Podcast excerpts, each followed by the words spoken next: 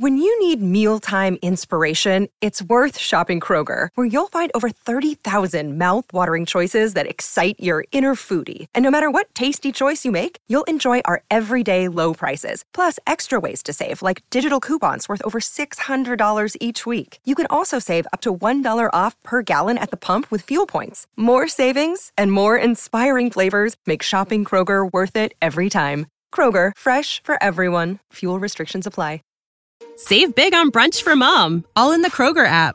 Get 16 ounce packs of flavorful Angus 90% lean ground sirloin for $4.99 each with a digital coupon. Then buy two get two free on 12 packs of delicious Coca Cola, Pepsi, or 7UP, all with your card. Shop these deals at your local Kroger, less than five miles away. Or tap the screen now to download the Kroger app to save big today. Kroger, fresh for everyone. Prices and product availability subject to change. Restrictions apply. See site for details. This podcast is a member of the Voices of Wrestling Podcasting Network. Visit voicesofwrestling.com to hear the rest of our great podcasts, as well as show reviews, columns, opinions, and updates across the world of wrestling.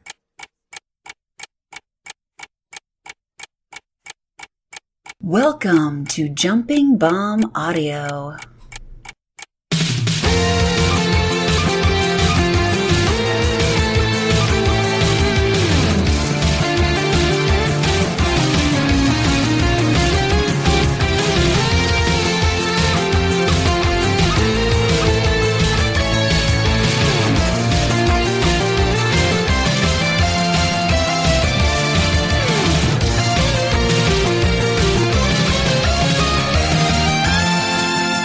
Hello, everyone. Welcome back to Jumping Bomb Audio, a podcast all about Joshi Pro Wrestling.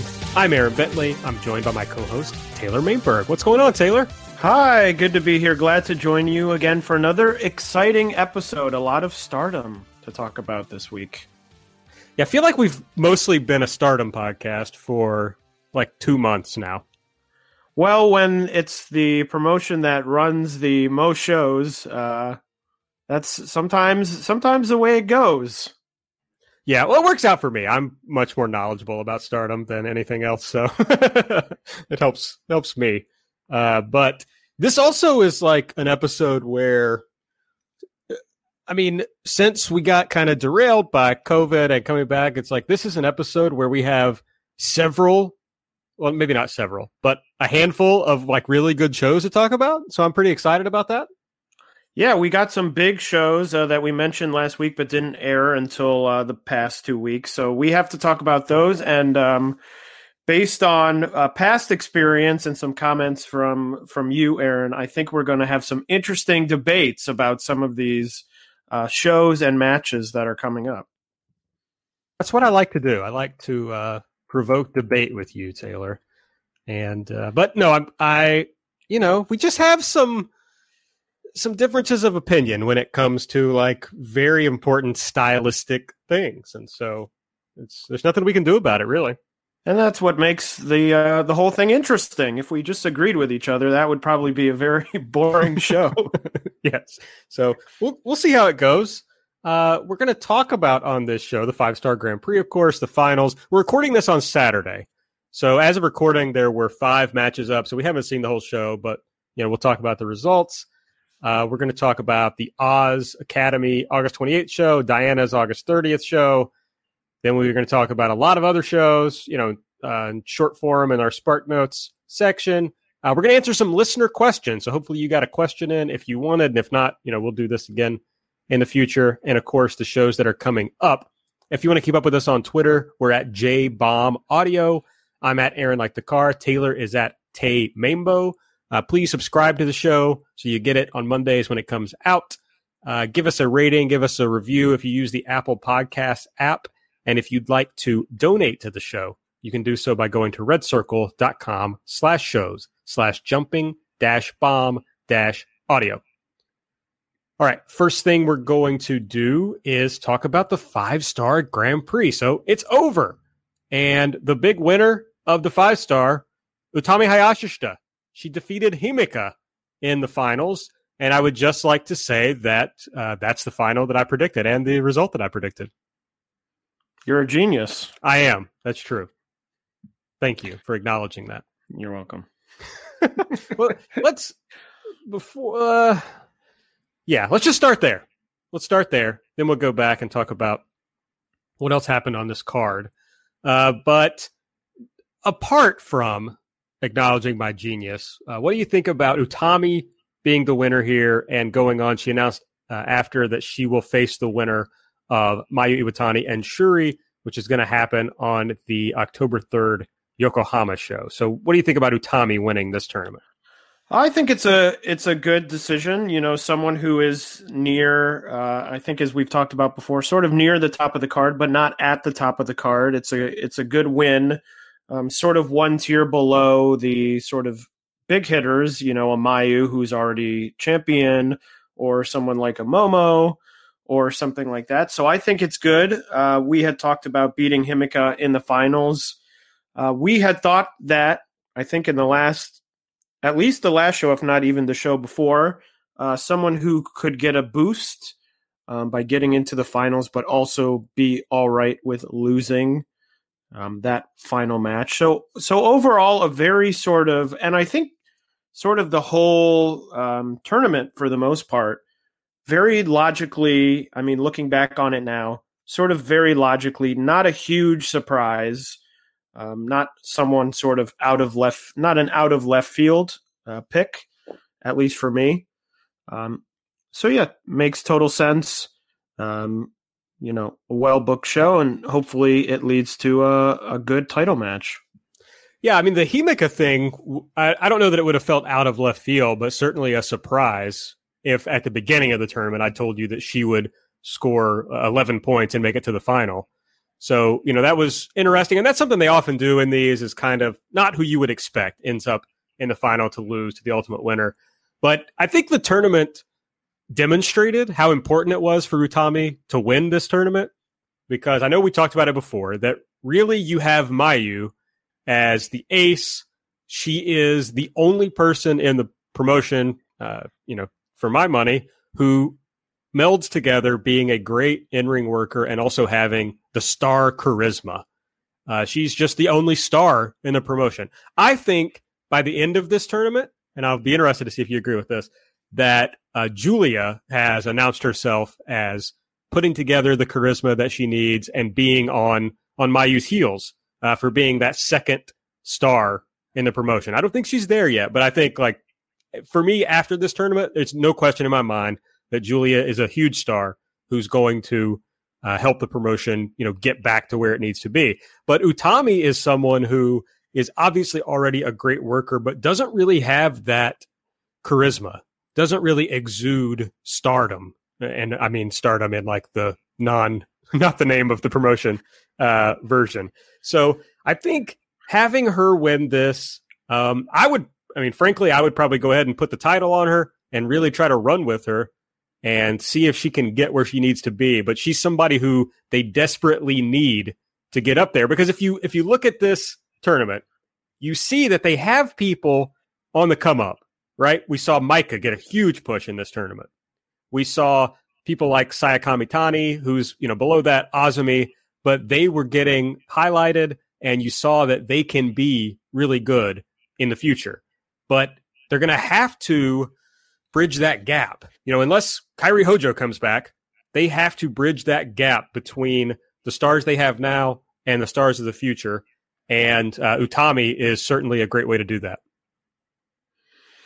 Yeah, and I think that she's probably looking even before the tournament. If you were to look at the list, sort of the person you would think of as closest to that level without being there would probably be Utami.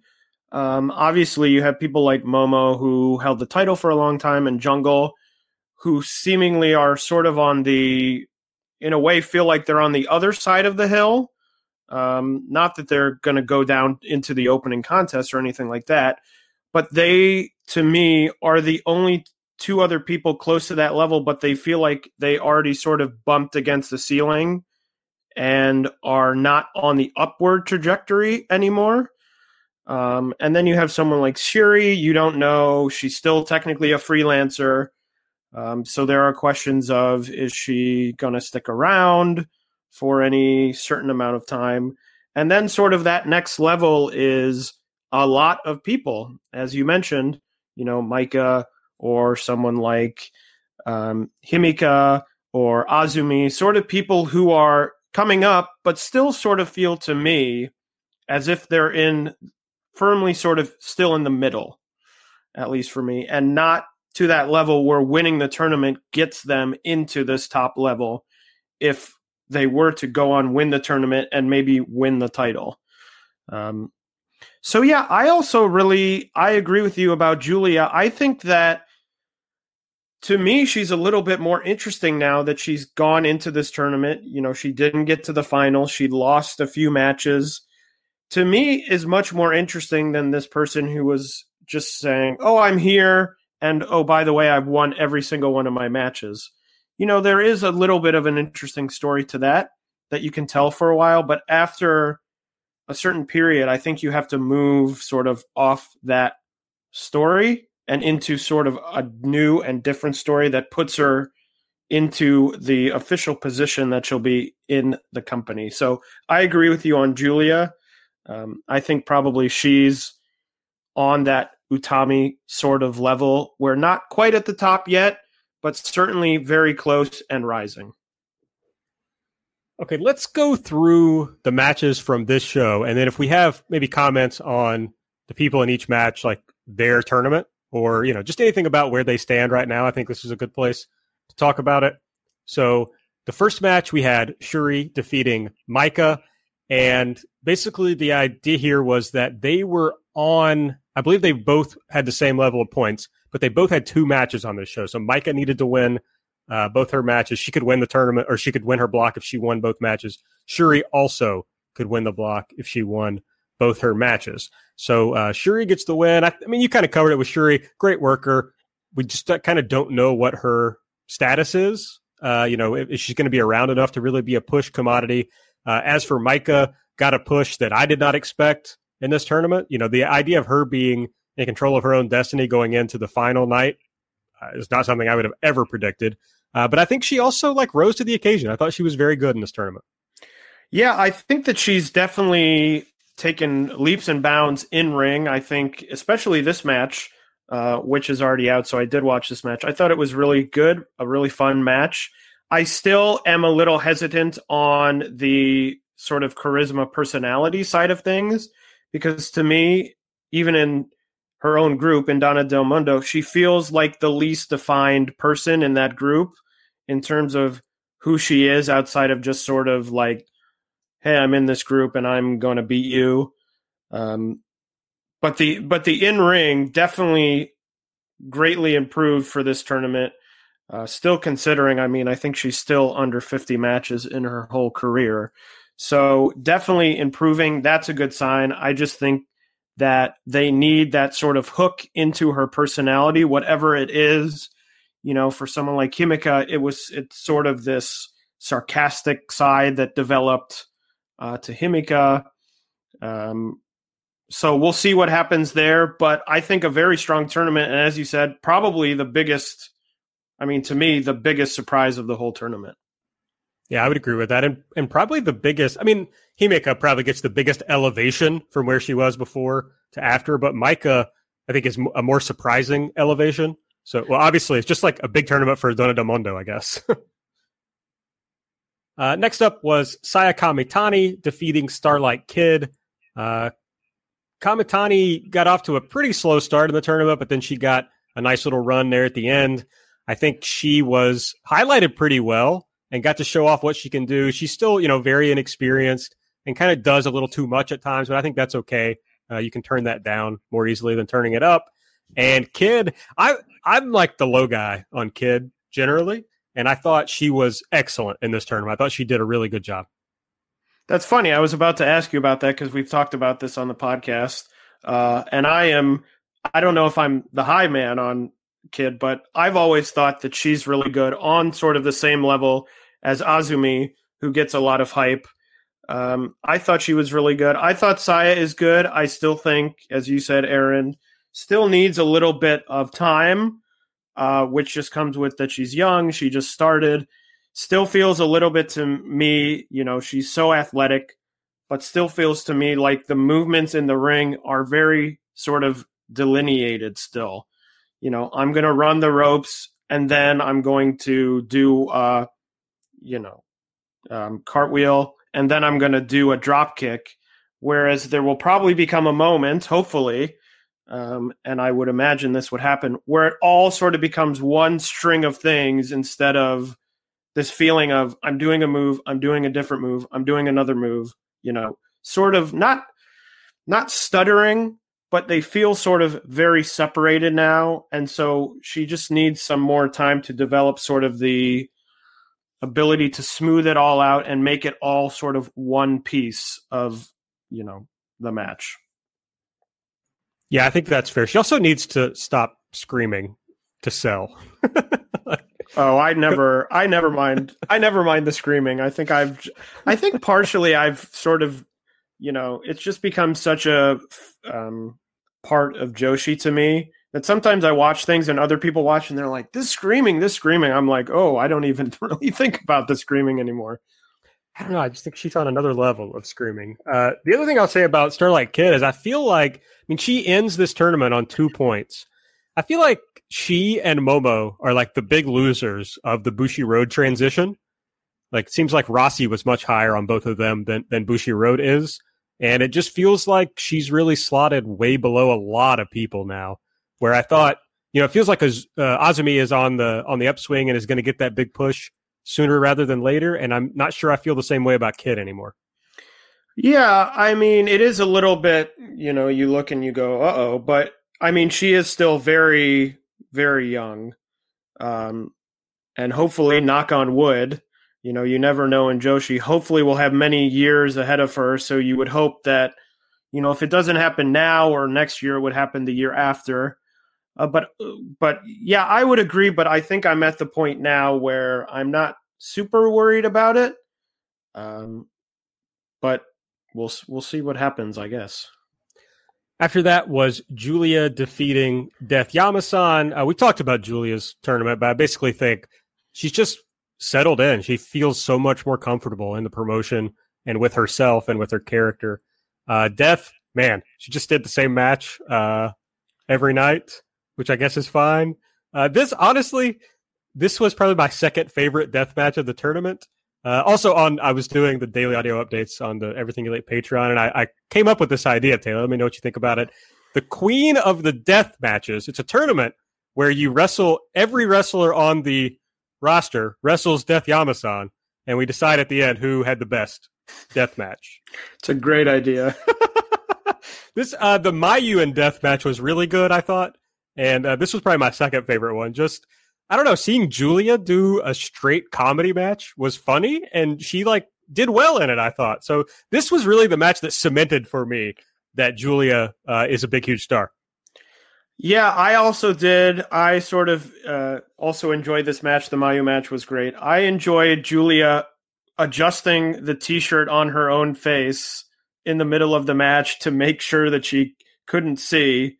Um, but sort of very casually, she's supposed to be fighting off the shirt that Death is putting over her face, and very casually just reaches up and adjusts it. Uh, reminiscent of another match this week, uh, the uh, Ivelisse Thunder Rosa match from AEW, where you just sort of break kayfabe to adjust whatever you need, whatever needs adjusting. this uh, match, I think, was slightly more cooperative than that match. Yes, yes. Um, you know, Death Yamasan is interesting. I do sort of enjoy the gimmick. Uh, there is a part of me that um, sort of wishes that it would have been Kaori wrestling these matches because I think I think she's super underrated. You know, she does a lot of these sort of comedy um, matches, type matches, especially here in Stardom where it's almost exclusively uh, comedy. But I think she's really underrated. I think she's really good in the ring. Of course, the issue with that is then she isn't sort of this easy um, lost post that you can give people two points with. So, you know, you saw a lot of very similar matches, but you know, it is what it is. Yeah, not only is it easy to beat her, but I feel like it's it didn't matter as much in this tournament, but it's kind of a night off, you know, for the other person. I think that helps as far as wear and tear on the body. Uh, well, you know, not as much in this tournament, but they did do three shows in two days, so you know that probably helped. Uh, but yeah, she serves her purpose. I didn't mind. I didn't mind it. It's just like, and the matches are like three minutes long, so it's no big deal. Next up, uh, Mayu Iwatani defeated Tam Nakano. The the big issue here was the loser would be eliminated from contention for the block. Um, you know, the winner would still have a chance to win based on the the Himeka Konami match that would come up next. Um, this was a really good match, I thought, and frankly, uh, Tam ends up becoming probably my in ring MVP of the tournament. When I went back and looked at my top 10 matches that I'd uh, ranked for the tournament, Tam is in like four or five of them. I just thought she was really good. Mayu was obviously good. Um, you know, basically every match she was in was good or great. So not much more you can say about Mayu, but impressed with Tam in this tournament. Yeah, I think Tam doesn't get a lot of not a super amount of opportunities. She's sort of been firmly slotted in in the middle of the pecking order. But I feel like every time she gets opportunities like this, obviously in this tournament she had quite a lot of opportunities. She really delivers. I think she's very underrated uh, in ring wise, and has a fun personality. I mean, is a fun wrestler to watch. So to me, you know, it was a reminder to me that, oh, yeah, she is very good in the ring. I agree with you. She had a number of good matches um, in this tournament. And as you said, Mayu is Mayu. Um, as we said, you know, to to kick this off, she is the ace of the promotion and does what she does. You know, she goes out there and delivers uh, pretty much every time. Yeah, absolutely. Uh, and that that's all the matches that I've seen. I know you've seen the Himeka Konami match, right? But I it, I did. It dropped. It's a ten minute match, and it dropped ten minutes before we started recording this. But I was so mad that it came out when it did that I was just like, ah, fuck it, I'll watch it later. So, uh, but what I do know is that Himeka defeated Konami. If Konami had won the match, she would have won the block. If there had been a, no, I don't think. Yeah, that is true. Konami would have won the block. If they drew, Mayu would have won the block. Uh, but Himeka wins, completes, you know, just a, a great tournament. Well, it doesn't complete because she moves on to the finals, but a great tournament for Himeka, big elevation for her. Konami was also really good in this tournament. It's funny. I feel like, you know, I, I'm complaining a lot about they don't really have a lot of stars, and that's true, but everybody's good in this promotion. Yes, I mean there's certainly not a lot of wrestlers in this promotion where you would say, but yeah, it feels like a sort of a team with a lot of nice pieces. I mean, I think about I watch a lot of basketball. You think about teams that, you know, have like three good players but no great players and then they get to the finals and they lose always in the second round or something like that. It feels like that to me like they're missing that they're missing the necessary sort of here is our group of stars who we can send out and will deliver matches who will draw in fans consistently, obviously, besides Mayu, but it's hard to do it with just one person in that star category. I was going to say they're like the early LeBron Cavs because like Mayu is LeBron, but I don't think the rest of the roster is as bad as those Cavs teams. yeah, that would be correct. I mean, I think of it sort of obviously Mayu's the outlier, but like almost like those Grizzlies teams when they had Mike Conley and um, Marc Gasol. It was a lot of players. You're like, these players are really good, and a lot of teams would probably really like to have these players, but there was no one who, when it's time to go, you know, and you're facing a tough team, you're in the playoffs where you go, this is the person who's going to put the team on his back and deliver. Now, obviously, you have Mayu, but in wrestling, you need more than you need more than one for a number of reasons.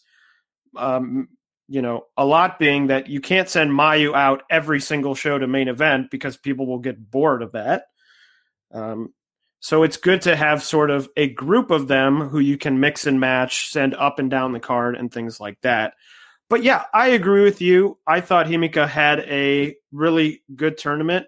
I think that she's still there's still some things that I occasionally see that I'm like, eh, you know, the we talked before the facial expressions sometimes to me are a little bit odd, uh, a little bit like your screaming issue.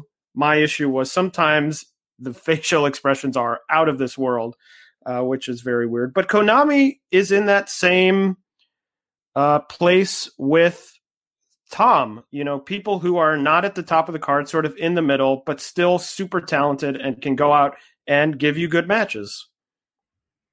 Uh, next up was Azumi defeating Maika. This is a strange result for me because Maika could win this match and still the winner of Utami and Shuri would be the winner of the block. I guess because they wanted to do the draw. That's that's what happened. We haven't gotten to that yet, but and I haven't seen the match yet. So I guess that's why they did that. Uh, but you know, rough for Maika to have you know such a great tournament and then lose both their matches here. Uh, we talked about Maika Azumi. I thought also had a really strong tournament. They tried her out in some main events, and you know, I, I kind of went into that Utami Azumi main event being like, this really doesn't have the, the star power. And still, it was like a really good match, but I'm not sure that it was a, a main event at this point. But I, I, think it's interesting that a lot of people do tie Azumi and, and Kid together for good reason. But to me, Azumi is like potential best in the world candidate. And uh, she, she didn't steer me off of that in this tournament.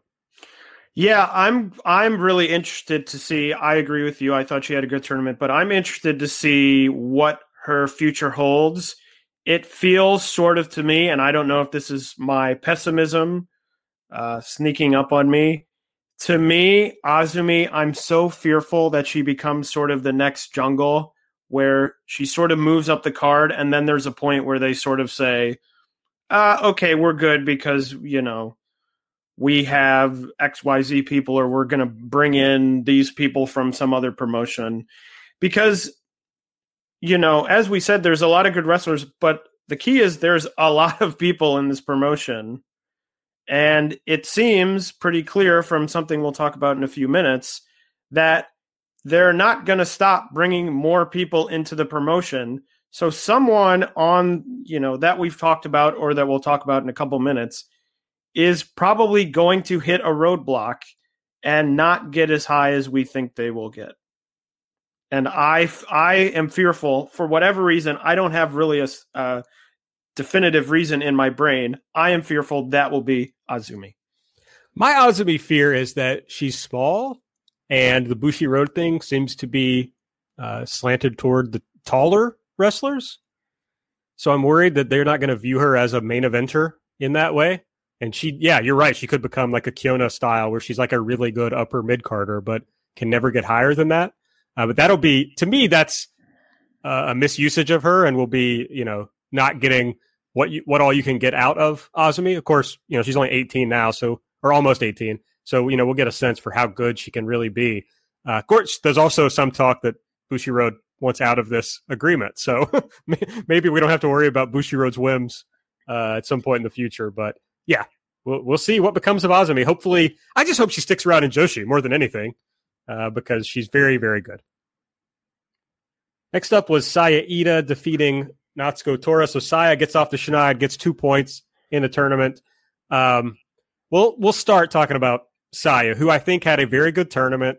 You know, she replaced Saki Kashima, who uh, probably had COVID and was out for a bit.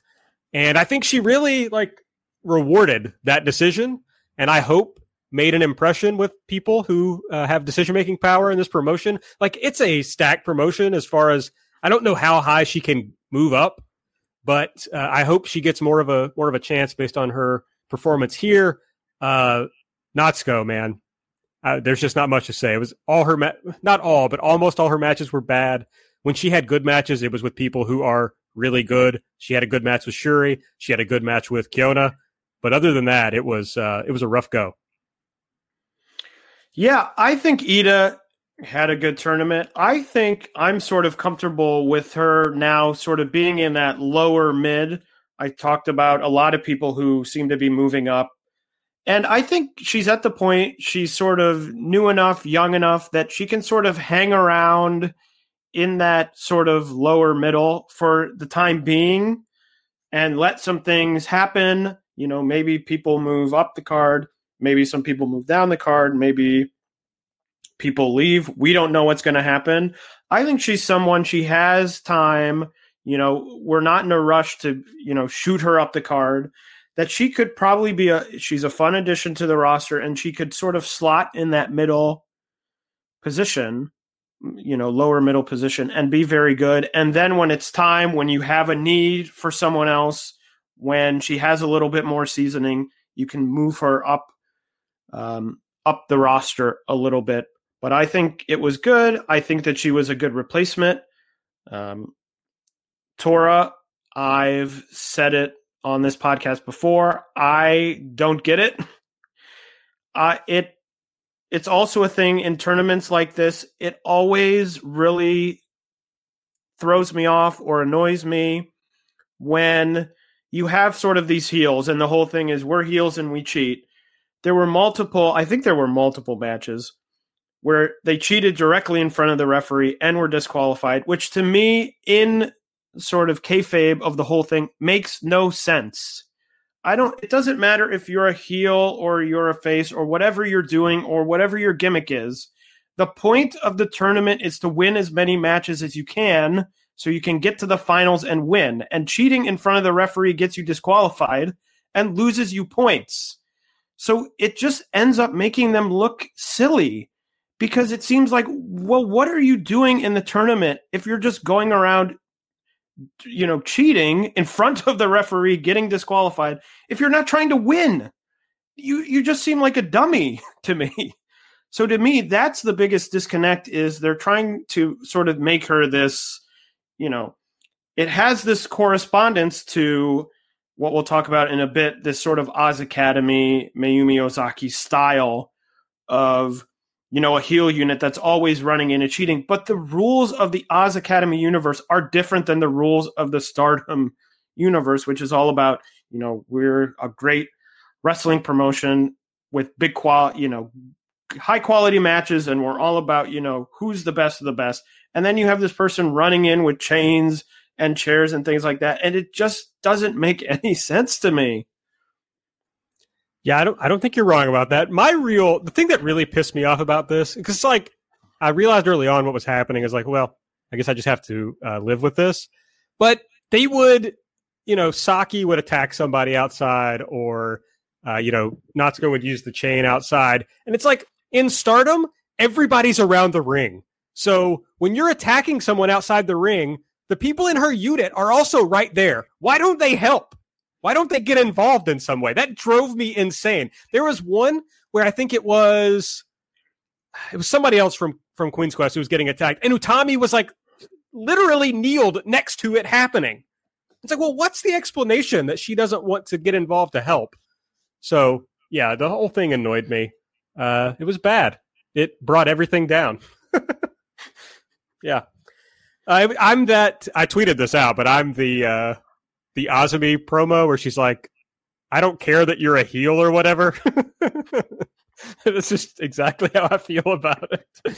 Uh, all right, in a in a match that uh, I deemed on the E Patreon as the battle of who can matter less, Jungle Kyona versus Momo Watanabe, and it went to a fucking no contest because Oedo Tai interfered.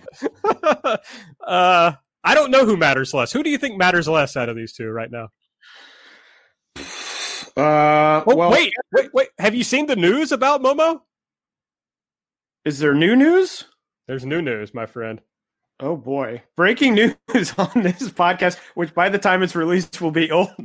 you probably What's you've the- probably seen this, right? The the possibility that Momo's going to a different promotion?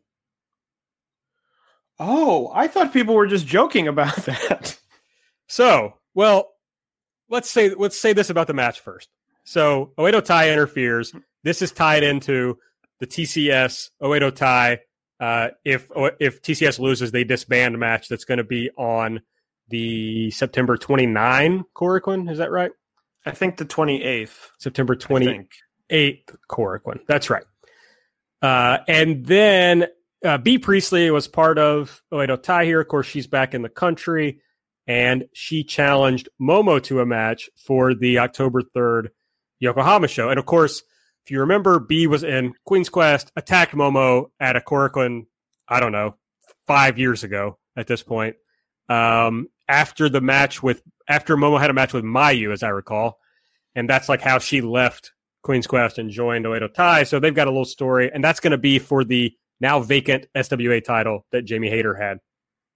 Okay, after this, Takumi Iroha tweeted at Mayu Iwatani and was like, "Hey, basically, I want to have a match with you, Mayu."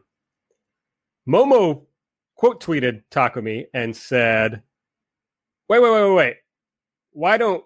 How about first you have a match with me instead of Mayu?" And uh, Darren on Twitter, I cannot. Their uh, at is very long and hard for me to read, so I'm not going to repeat it. But their their name is Darren, and I retweeted this, so you can see it on my timeline. This was a rough translation of what uh, Takumi Iroha said. Long time no see, Momo-chan. First of all, add an honorific when you say my name. Very funny. Uh, I'd like to see how much stronger you've gotten. You can't take back the words you said. Why don't you come to Marvelous? What do you say, Mr. Rossy? So, Momo might be going to Marvelous to face Takumi Iroha. That would be that would be a good match and a better use of Momo than whatever they're doing with her in Stardom. Yeah, but it's like I, I mean, I would assume Iroha doesn't like start this whole thing without knowing where it's going, and um, and obviously there's some relationship there. She came in and wrestled Mayu, obviously. So, what would what would be to gain here by sending Momo? And maybe this is just like the the make good for Iroha coming in to do the match before. Yeah, it could be that you're that Mar you know, Marvelous said, okay, we sent Takumi to you who lost to Mayu. Right? Was that the jeez. that is another thing that feels like it was five years ago. No, Iroha won, I believe. Did she? Okay. Uh jeez. I gotta um, look it up. Uh, um that was forever ago. You know, it could be that they've decided on something where they need someone to lose, and so they said, "Well, why don't you take Mo? You know, don't take Mayu because maybe my Mayu. I'm assuming at this point Mayu wins the match against Yuri on the yeah. third, and then whenever that Utami match happens, but that might be happening maybe after the whatever this match would be, and maybe they're saying, well, we don't want to send Mayu and have Mayu lose while she's still holding our title, so we'll send you Momo and you can beat Momo if you want.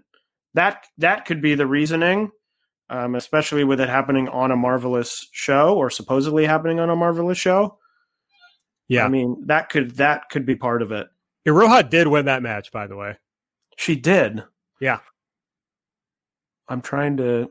She was when, repl- she when was, was, that? When was that match? When did that match? February fifth. Uh, February 15. Great. The semi-main event was Arisa Hoshiki uh, defending the white belt against Bea Priestley. Wow, that so, feels. Yeah. Yeah, well, this was the match where so Sareee was supposed to be the mm. challenger, and then yes, she couldn't make it, so uh, they got Iroha. Yeah, and that you know, who I, by the way, speaking speaking of that, and that could be a part of this. That match supposedly there's something going on there because Sareee was in, um, I think, Weekly Pro talking about wanting to face Mayu. So it could also be a thing where they don't want to have Mayu in all of these you know, sort of outside special matches, you know, and and you know, affect her drawing power or something like that. So they're like, well, we'll give you Momo because we're going to use Mayu to face uh, either in Stardom or somewhere else. I don't know. Yeah, so uh, that's kind of interesting, I guess, to see Momo doing something. But yeah, I don't know. I don't. I, I had the sense, you know, around that match he had with Mayu that they were basically throwing her back down to the bottom and going to let her like build back up. But we'll see if uh, if that happens or not. it's sad when you said I think she's like on the way back down and she's 20 years old. Jesus Christ. I don't mean rolling all the way back down the hill, but yeah. It's certainly all the you know, I think you would agree. It certainly doesn't feel like she's on the way up in this no, company. It, no. in this company, I mean, it would be hard to be up after you hold yeah. the title and you def- you almost you know, you know, you do all this great stuff. It would be hard to go up again, but it certainly feels like she's dropping very quickly, even off that level. where she was. Yeah, I mean, she set the record for white belt defenses. Uh, so and held the title for like a year. I think almost exactly a year actually. So yeah, it'd be tough, but she's definitely not a top of the card main event player at this point in the promotion. Like not even close, really. Yeah, and I think that she's in the worst position now because at least Jungle has this disbands match coming up, which something could happen. I have a feeling what happens, and I guess we'll we could talk about this in the upcoming shows.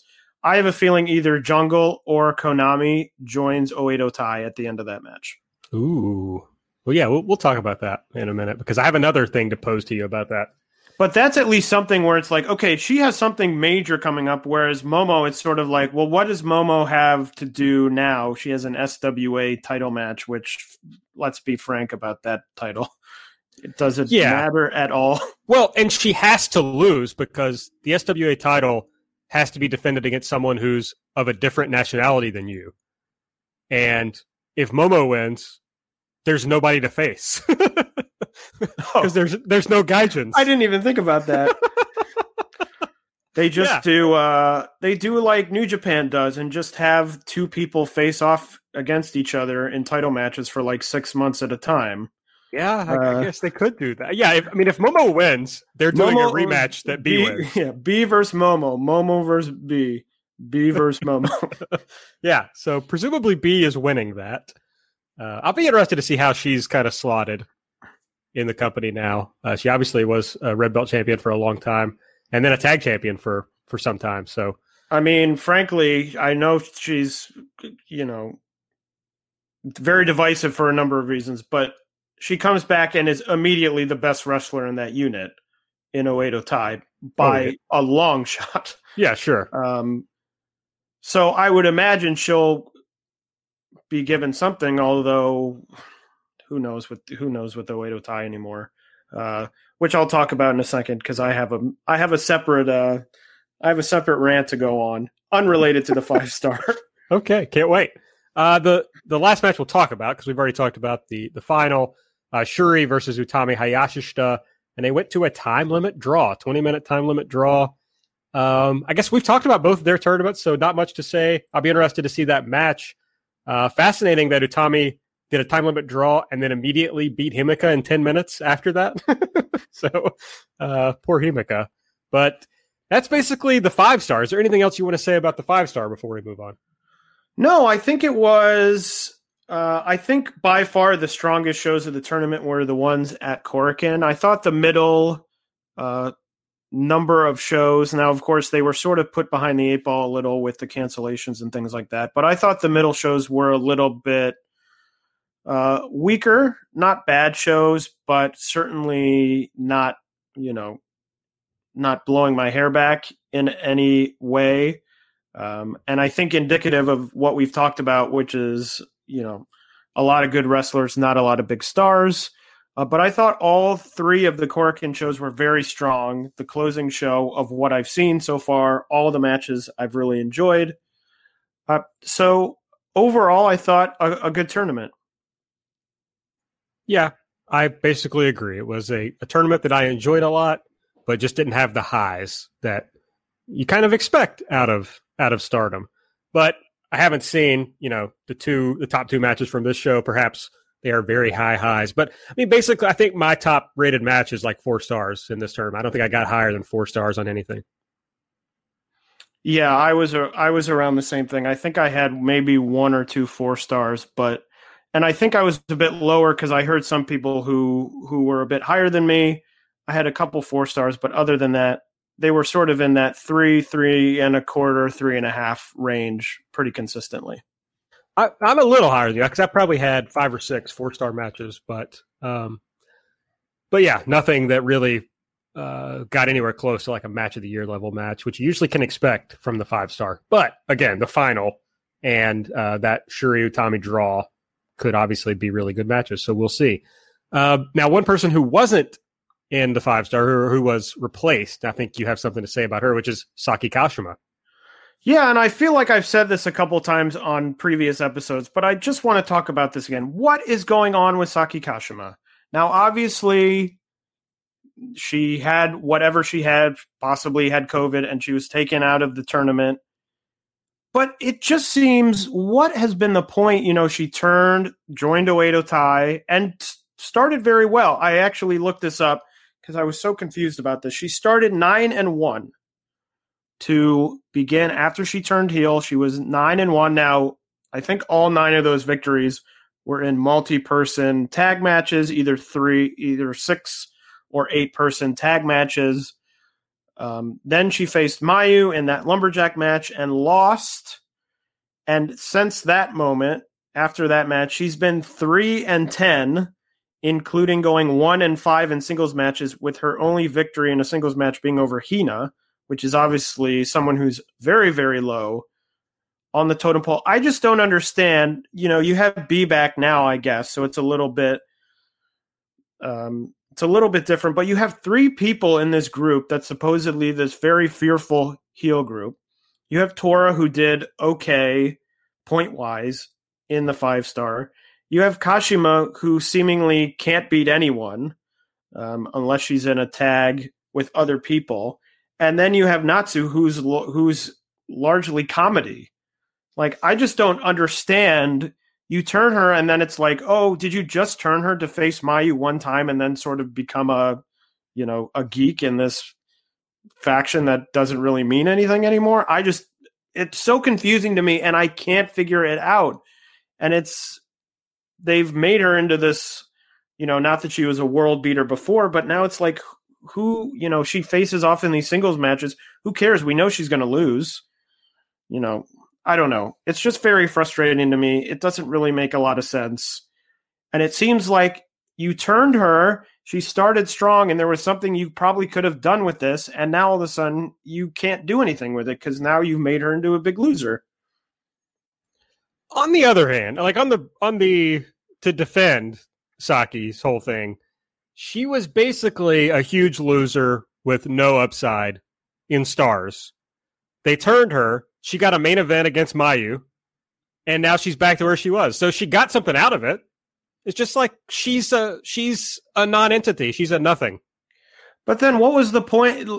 If she's a non-entity before, and now now she's a non-entity, and she got one main event out of it, which through no fault of Stardom's had no fans. Right, that is the downside of my argument. had no it drew, fans. It drew it, zero fans. It drew nothing at all. You've essentially just sort of rearranged the furn you know you've rearranged the furniture she's me the time when you turn her you can say well she didn't mean much before why don't you try and make her something now that she's a heel you've given her this sort of fresh coat of paint and you're just like oh well we gave her this fresh coat of paint to have one single match and now she'll just be a loser again well frankly she's not very good taylor so i think she, i think that she's i think she's better than some people think she is um, I'm, I'm trying to. I'm look. not saying she should beat. I'm not saying she should beat everyone, and part of this has to do with the fact it, it was deal. You know, dealt a bad hand with the. You know,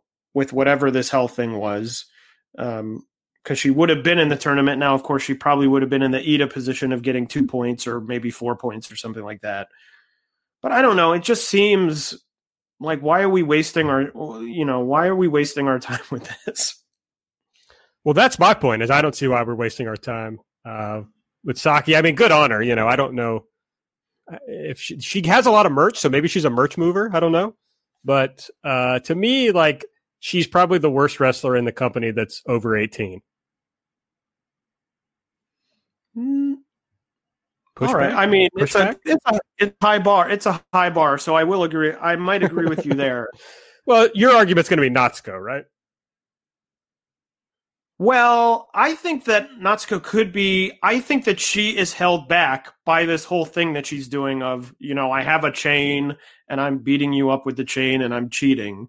You know, I think that she has the potential to be good. She's just in a position now where she's doing this thing that makes her, that holds her back and prevents her, I think, from being better.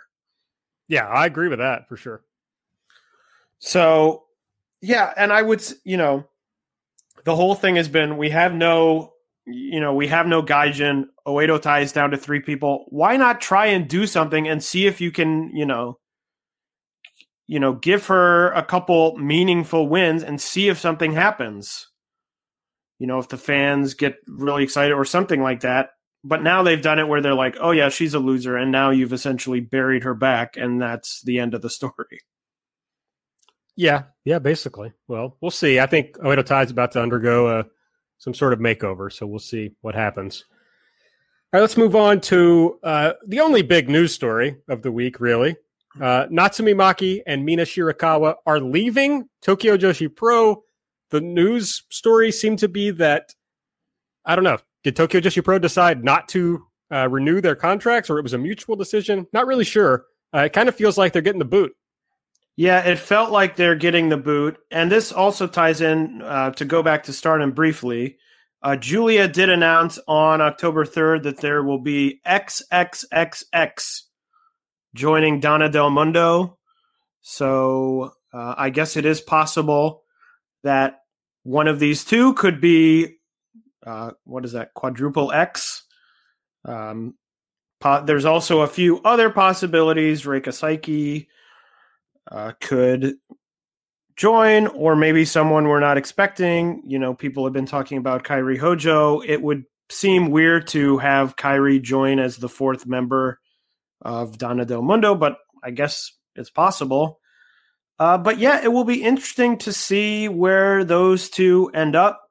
I feel like we've said that a bunch with people leaving, and oftentimes they either don't go, you know, they don't go many places or they just end up in stardom.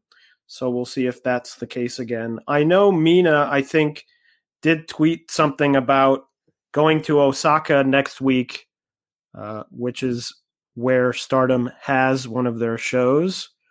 Uh, don't know if that's a calculated ploy to sort of drum up interest or if there's something there, but uh, it'll be interesting to see. I think Maki will be the more interesting one because I think in ring she's super talented. I'm actually fairly surprised at the fact that Tokyo Joshi didn't really push her more when she first came in the company. I remember thinking that she would be very quickly at the top of the cards. You know, she had that good series of matches uh, with Miyu Yamashita this year, but really, other than that, wasn't all that involved in the top storylines in the company. So um, it'll be interesting to see where she goes. I think she would be a strong pickup for a number of uh, Joshi companies.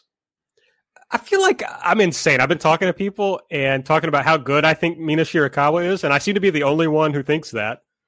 I don't think she's bad, to be clear, but I just think Maki in ring. Oh yeah, Maki's better, but I think Mina is underrated in ring. She's gotten a lot better.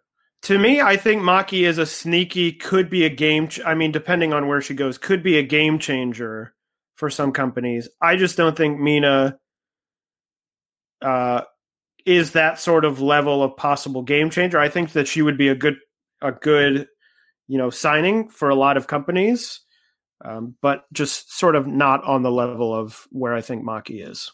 I agree with that. I think Mina would kind of be a waste in Stardom because she kind of just be mired in the middle where a lot of other people are. Uh, but obviously, she would be likely very popular among the fan base. And so, you know, there could be uh, monetary reasons for bringing her in, apart from the fact that I think she's good. Maki is like really good. Maki would fit in Donna Del Mondo, I think, because she can be an ass kicker, which I think is kind of the the aesthetic of the team. Uh, the funny bit that I have is that every X has been bigger than the previous X, and so who who's bigger than Himeka who can come in? Um, how tall is how tall is uh, Rebel Kel? Uh, yes, Rebel Kel is one of the people I thought of. Uh, Stacy Keibler also could be an option. Um, I don't know how tall Aja Kong is, but she's certainly bigger than Himeka. Well, uh, well, Kong, Aja Kong is is certainly uh, not coming in because she. I think I don't know if it still exists, but I know she and Rossy have um, not seen eye to eye in the past. So sure, sure, just you uh, know, just trying to think of all the possible people who could be. Is uh, she tall though? I don't think she's tall. That's the I well. I mean, I Himeka so. at the end of the day is also. We're talking about sort of relative tall here. She's five nine. I thought that she was like five six. No, I think Himeka's five nine. Oh, Uh, tall I thought she was- Saya is five six. Oh, uh, interesting.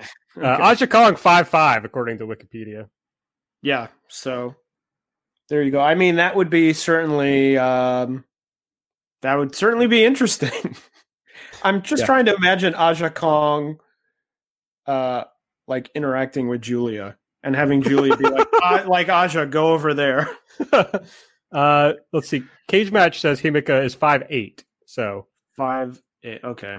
somewhere in that in that range. So she is f- fairly tall. Yeah, certainly, certainly. So I don't know where they're going. I guess is uh, the answer to this. Uh, they, yeah, they'd be good anywhere. It's just you kind of my my baseline is like waiting to see. The first thing I'm going to wait to see is if they show up in Stardom, and after that, I can start to think about where else they might show up. Just because I kind of expect people to show up in Stardom. It does feel like people have either shown up in stardom or sort of gone general freelance and not done much. It seems like those have really been the two.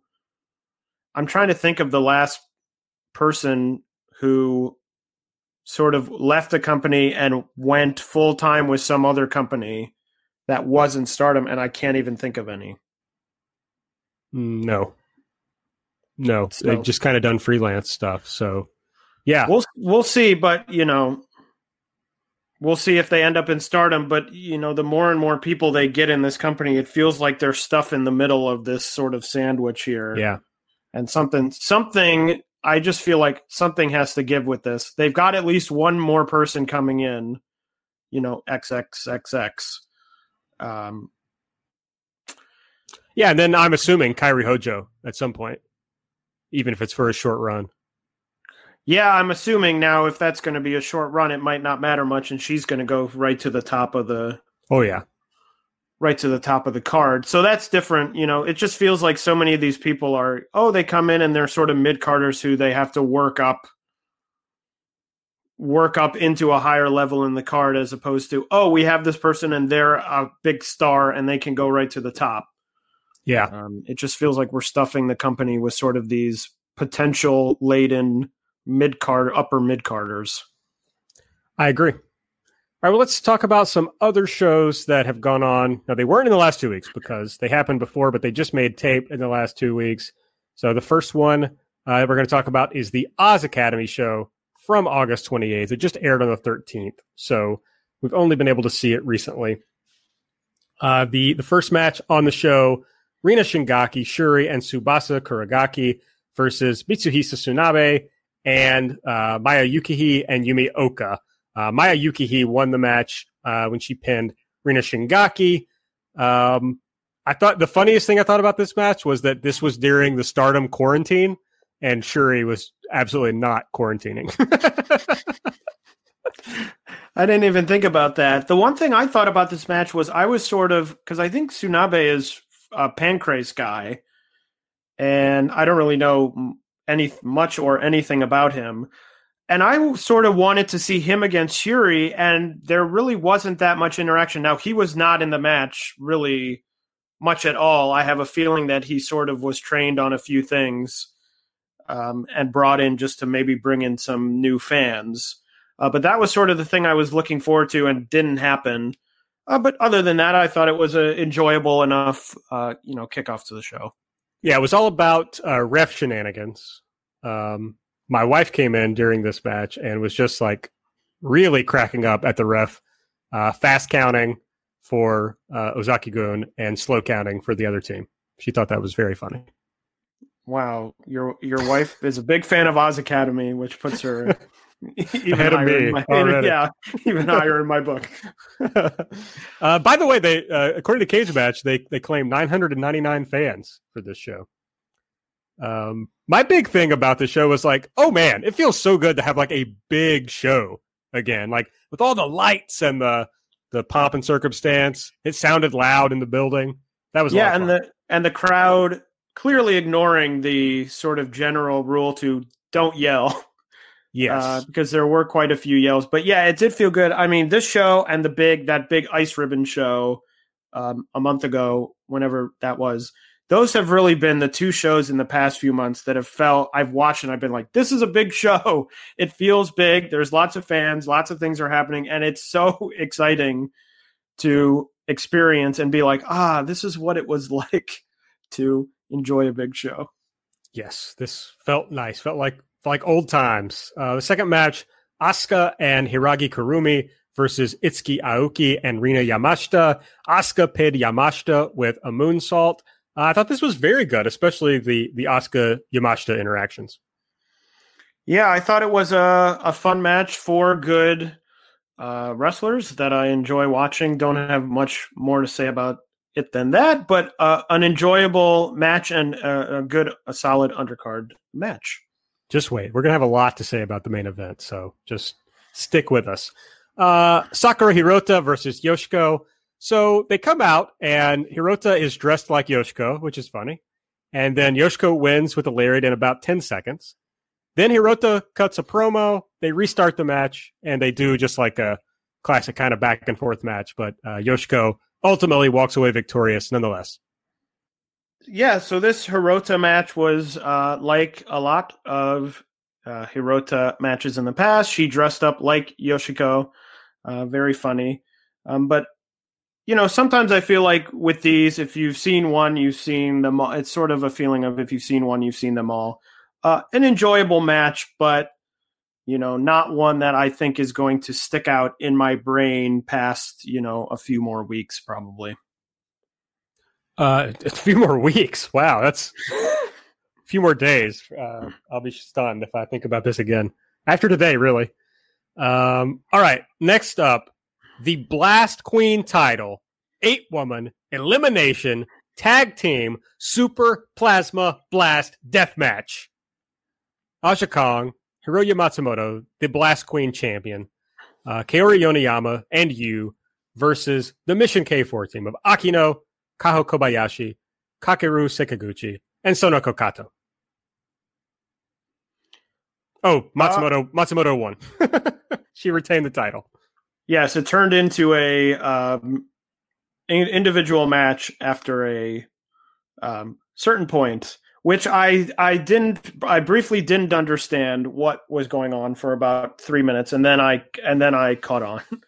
um, I like this. You know, last year they had the blast they had the um, blast death match as the main event with Ozaki and Matsumoto. I think that was a stronger blast match. I thought it was a little bit more exciting. Um, this one I enjoyed. Look, I always enjoy these these blast death matches just because they're so out of the ordinary. I mean, they happen really at most maybe two or three times a year. Um, I think this is the second one that's happened this year after that one that was in zero one uh, that we covered on I think one of our first episodes that we ever did of this podcast. Um, I enjoyed it, you know, but it didn't it didn't reach, you know, I had I think I had very high expectations based on the death match from last year. It didn't quite reach those, but a match I really enjoyed.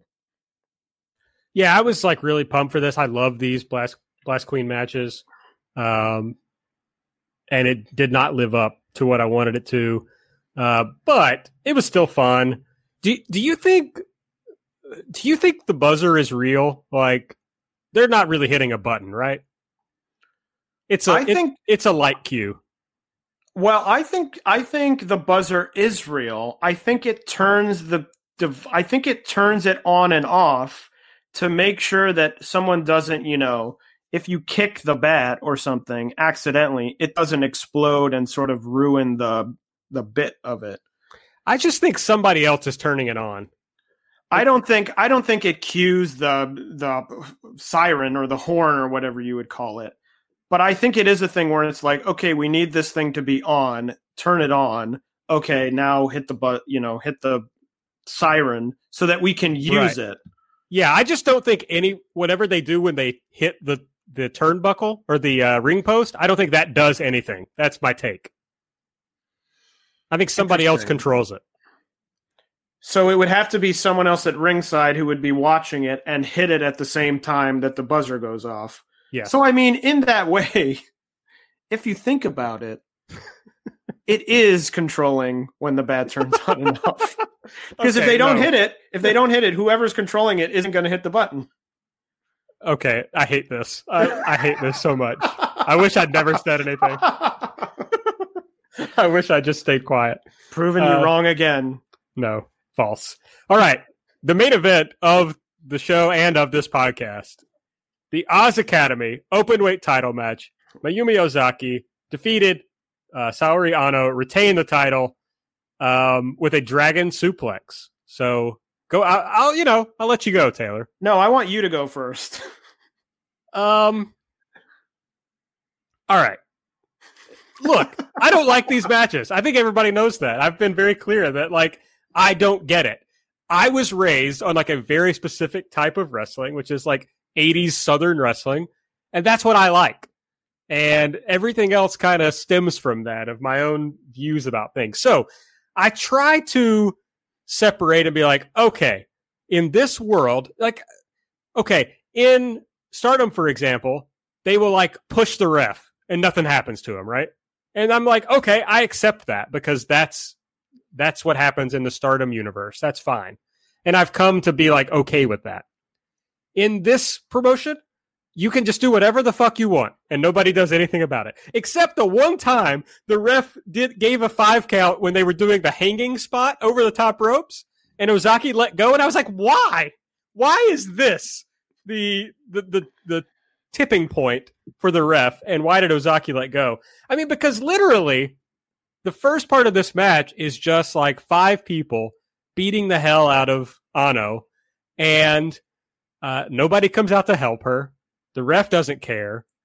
Um, so yeah, that is hard for me to to get. And then like you do the blood so early in the match that I feel like it kind of loses its its uh, uh, effect by the time you get to the end. She just has like this kind of small bit of uh, dried blood on her face by the end of the match, and you have like some nice comebacks. I thought, which I liked, but for them to beat the piss out of her, and then I mean, literally like uh, just smash her over the head with chairs, hang her, carry her, you know, pull her around on a dog chain, and then she loses. it's just like fuck. I don't know. It just wasn't uh, satisfying for me. That's all. All right. Well, I mean, look, there was a lot I liked about it. Ano is great in this match. She was great. Uh, I thought Ozaki was great. So there was a lot that they did that I enjoyed, and I got into some of the comebacks. But like, I just don't understand. I don't understand what is happening and why it's happening. This is what I want you to tell me. Why can they do whatever they want? Why does nobody come out and help her? And why do they get like in wrestling? The bad guys torture the good guys, and then the good guys come back and win. But she just lost. Is she going to win next month? all right. well, so the whole thing is, I guess on the on its face, they are um, Seki Gun, Ozaki Gun, whatever you want to call them. They are the home army of this promotion. Sure, I, I got that. So they are really running things, and the reason they can do it is it's really their promotion, and they set the they set the rules. I mean, So- that's sort of the way. So Oz Academy is basically NWO Souled Out. Uh, sure. For all my friends who remember the Souled Out pay per view. Yes, of course, the legendary. Yes. Um, the reason there is a there is a specific reason. No one came out to help Sayori because she's part of Sekigun. That's the whole part. the The storyline of this was sort of um, Sekigun versus Sekigun because they're both in the same group. You know, Sayori wanted a title shot, and there was some back and forth, um, and there was some question about whether she would lose and be kicked out of the group, or she would win and something else would happen, or she'd start her own group or something like that. But the reason no one came out to help her is because it's all sort of an inter faction battle going on. So you're not going to get Aja Kong coming out to help her because they've fought in the past and they don't like each other. So that is a that is sort of the specific reason why no one's coming out to help her. Although really, no one really ever comes out to help any of the baby faces in this promotion. So it is a bit, you know, different. I do sort of agree with you on you know, I thought that the result should go the other way. Now I don't really know all that I haven't looked into it that deeply about the drawing, you know, who draws. I mean, Ozaki is the star of this promotion. Um, you know, it's her promotion. She's been the head of it for however many years. So there is a question of whether they're just like, well, we know that we draw with Ozaki at the top, so we'll just keep the title on Ozaki. I don't know. I don't know. Maybe Sayori, who is technically a freelancer, is leaving and going somewhere else. I don't know if that's the case. I also thought that she should have won. Um, it didn't happen. But I just, to me, I guess I have really sort of the first few times I did watch Oz Academy um, years ago, I sort of had the same thought where I was like, why is there there's all this interference? Why is this going on? It doesn't make any sense. But it just sort of is. I don't know exactly what it was, but it just sort of clicked at some point that it's like this is the world that this company operates in. And you know, this interference happens, but it's always sort of the same, you know, it's kept to just these matches you know, and it's always the same. The rules are always the same that they have Mio, the Mio Shirai, their own ref, who's part of the group. And sort of that's the rules of this universe is that if you face off against someone from Sekigun, you're going to be fighting multiple people because they're going to, you know, run into the ring and police is going to be there and they're going to use chairs and chains and all of these different things. And that's just sort of the universe. So I think internally, I've sort of adjusted my watching to that. Um, I absolutely love this match from even before the match started with Sayori coming out in the the black robe and then when she was introduced whipping it off to reveal an all white ensemble I thought was a really cool visual image then of course very early on she got busted open so she's bleeding all over this all white um, outfit, which was another sort of cool visual. I thought the comeback spots were really well timed. Um, the first one that happened, they were on the ramp and she started the comeback and I was like, this is it. The comeback's happening. And like two minutes later, she was back being having the shit beat out of her again. And I was like, well, I guess they they tricked me there. I just thought it was super fun. Um, you know, bloody, very uh, hard hitting. I mean, so many hits with the chain you know, back fists and things like that. That I really loved it. I went four and three quarter stars. Um, I would have liked to see Sayori win. Um, didn't happen. But other than that, I just thought it was awesome, super fun, and not like any other match really that you will see in Joshi wrestling or really any wrestling this year or maybe any year outside of other Oz Academy matches. All right. Well, you know, I'm uh I am relatively new to the promotion. I Haven't watched it a ton. This is certainly the most I've enjoyed an Oz Academy main event. How about that? Great. Um, so you know, it got that going going for me. But yeah, it's just it's so different from what I'm used to and what I normally like. That um, I mean, okay, so Ozaki presumably has been on top of this promotion most of its existence, based on what you were saying earlier. Correct. But like, I guess that's that's what is really hard for me. Is that's the home the home group the home army, but like somebody has to beat them at some point. Like someone well, has to make them pay for their cheating ways. Well, and they do. It, it does happen, you know, at shows a lot of times at these big shows.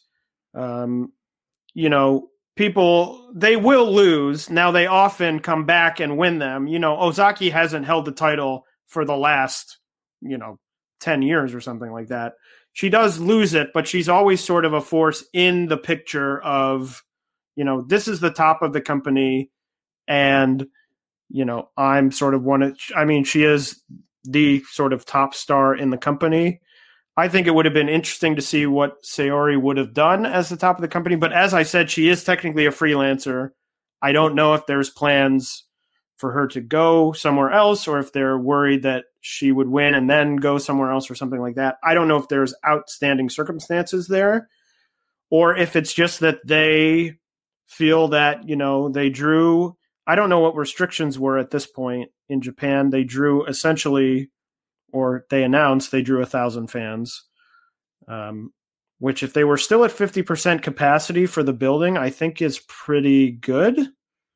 I think, if I'm remembering correctly, or maybe I'm not remembering correctly. Um, but maybe they're just like, you know, she draws. We know what she, you know, we know what Ozaki will draw. She's been very consistent. I mean, she's been around for many, many years. So maybe they're just like, hey, that's, you know, we're comfortable keeping the title on her and people keep coming to the shows, and that's fine. It may just sort of be a safety thing. Um, I don't know about that because I haven't looked too much into the drawing patterns of Oz Academy, but yeah. At the start of the match, I was I was assuming Anna was going to win the match. I was unspoiled even just now recently watching it, so I was like expecting her to win.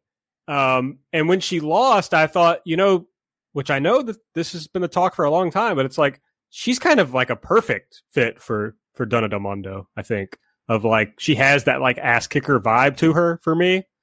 Um, I don't know. I think she would fit in, but I assume at this point, since she's been freelance so long, uh, that's not what's happening. Also, I want to, you know, I appreciate that people hate that every time somebody goes freelance, somebody, everyone is like, oh, I bet they're going to stardom. And I don't want to see stardom, uh, you know, hoover everyone up for sure.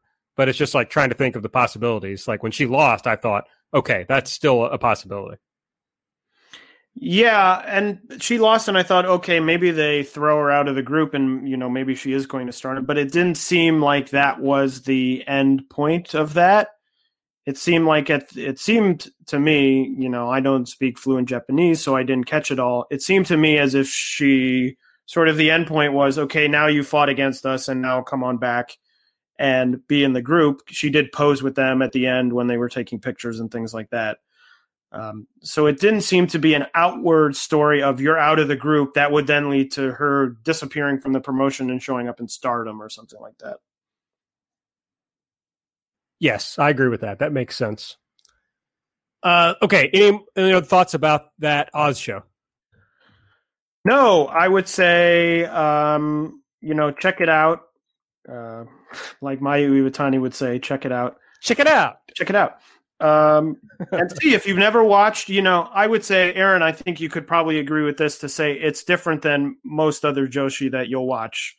Uh, Absolutely. Uh, and you may watch it and be like, oh, wait, this really like speaks to me and you may really enjoy it. So it's worth checking out. Absolutely. Yeah, but either way, it's going to be something. It's something different. It's a little bit of change of pace, especially if you've been watching all of the you know five star Grand Prix, which was good, but all sort of the same style. You know, have a change yeah. style yeah, I sat down to watch this um, after I'd watched a ton of five star, and it was like very refreshing. So I liked the show. I just the main event didn't hit the way it did for Taylor. Okay, next show, uh, Diana's show from August 30th. This just aired on what the 11th, so it's still uh, pretty recently available. Um, a great show, in my opinion. Uh, Madeline versus Nanami uh, in the opening match. Nanami won with a flash pin. Just a, fun little opening match. Yeah, I think Madeline is really good. Uh, she had a match against Sareee on the 9 uh, September 13th Diana show that was super fun. Uh, she's sort of a younger wrestler who I think is exciting uh, and on the way up. Then we saw the aforementioned Sareee taking on Nagisa Nozaki. They went to a 10 minute draw. Uh, I just thought this was excellent. It was just I was happy to see Sareee again. Yeah, I thought it was good. I wasn't I wasn't like blown away by the match. I thought it was a good match, but I think it was just so refreshing to see Sareee back and be like, "Oh yeah, she she's very good." Because even in this match, that I wasn't like, "Whoa, the most amazing match I've ever seen." You remember why you know she was so heralded last year. You know her offense looks so good she, I mean, it looks tough, and it every you know move she makes looks you know hard hitting and things like that. So it was really great to see her back. I hope that maybe down the line they do a rematch along with a longer time limit, so they don't go to a time limit draw because I think that could really be um, a really really great match. Next up was uh, tag title match. Kaoru Well- Ito. Well, well, well. Next up, Oh, was I'm sorry. I forgot. I completely just skipped the the next match. I don't even have it in my notes. wow, really outed myself here. Fuck. Yeah. Sorry. Next up was the Queen Elizabeth title match. Uh, Sakura Hirota was the um, title holder coming into the match, and she ended up losing that title to Jaguar Yokota. Uh, it was a match. You know, as we said, it was a Hirota match. A lot of her sort of traditional comedy in it. Happy to see Jaguar win the title. I still don't quite understand what the title is. Um, so uh, we'll see. But now Jaguar has it. I'm assuming we'll see it defended more often because she's obviously on, you know, involved in the promotion and on, I think, every show. Uh, I was thinking as I looked at these notes, why, why were there only four matches on this show? There weren't, Aaron. There were five. I didn't watch it. I'm sorry. Just, you know, only so much time on this planet. Uh, the tag title match, though, came after that. Uh, Kaoru Ito and Tomoko Watanabe defending their titles against Haruka Umesaki and Miyuki Takase. And uh, the Luminous team wins. Takase rolled up Kaoru Ito. I thought this was great. I went four stars on this. I did as well. I thought it was super fun. You know, the sort of veteran team, not sort of the veteran team, the veteran team uh, behaving in sort of a bring it, you know, sort of bring it on mode. And I think that Umesaki and Takase are a super fun team. I'm really glad they won. And actually, the the whole sort of feeling of me, sort of the general feeling after the show is, wow, what an exciting what an exciting sort of time for Diana. You know, Sareee is back for who knows how long. Um, she is having matches. She has another match coming up, which we'll talk about shortly. Um, you know, and now this great young team that I really like has won the tag titles, and as we'll talk about in a second, a big title change in the main event, which is really exciting. So this is, feels like um, a promotion with a lot of momentum. Yeah, this to me was just like a perfect perfect example of a match you can do when two of the people are not um, great workers. I'll say who can't really move very much. Uh, Takase and Umesaki just worked their asses off, sold like crazy. Uh, Takase, man, that double foot stop she took with like zero, with like basically hundred percent of the weight right on her chest looked uh, looked miserable. But I just thought they did a great job. Yeah, and Takase is someone. I mean, we've talked about her a number of time, a number of times, but she is really sort of the unheralded. I mean, obviously, people who follow Joshi a lot know a lot about her, are big fans, but she's someone who hasn't yet sort of broken out of the sort of Joshi bubble into the mainstream bubble the way that someone like Sareee did last year, or um, you know people like that do, where the larger wrestling world knows about them. Someone like Io Shirai from many years ago, and I think that when you know she gets a little bit more under her belt and she breaks through, I think she is going to be a big, big star. I agree. Big fan of Takase. And as you suggested in the main event, the Diana World title, uh, Ayako Sato defending against Asuka, and Asuka wins. Uh, another match that I thought was really good. I also went four stars on this. Um, it just, to me, if you listen to the show, you know what I like. It felt like a fight. It was fast paced. They both had urgency. Uh, it's just exactly what I want out of a wrestling match. Yeah, good match. I'm really excited to see Asuka holding this title. I think that they could do a lot of really fun things with this. Um, and as I've mentioned before, I think Asuka is someone, you know, smart promotions should try and bring her in because she's young and already very talented and, you know, currently is officially a freelancer. So it's very smart to me for Diana, who's now started doing these YouTube, you know, they're now doing these YouTube streams pretty much every weekend, uh, putting up these shows for free to now have sort of the hot or one of the hot commodities of Joshi as their title holder, I think just continues this momentum that they've built over the last few months. All right, well, that's the Diana show.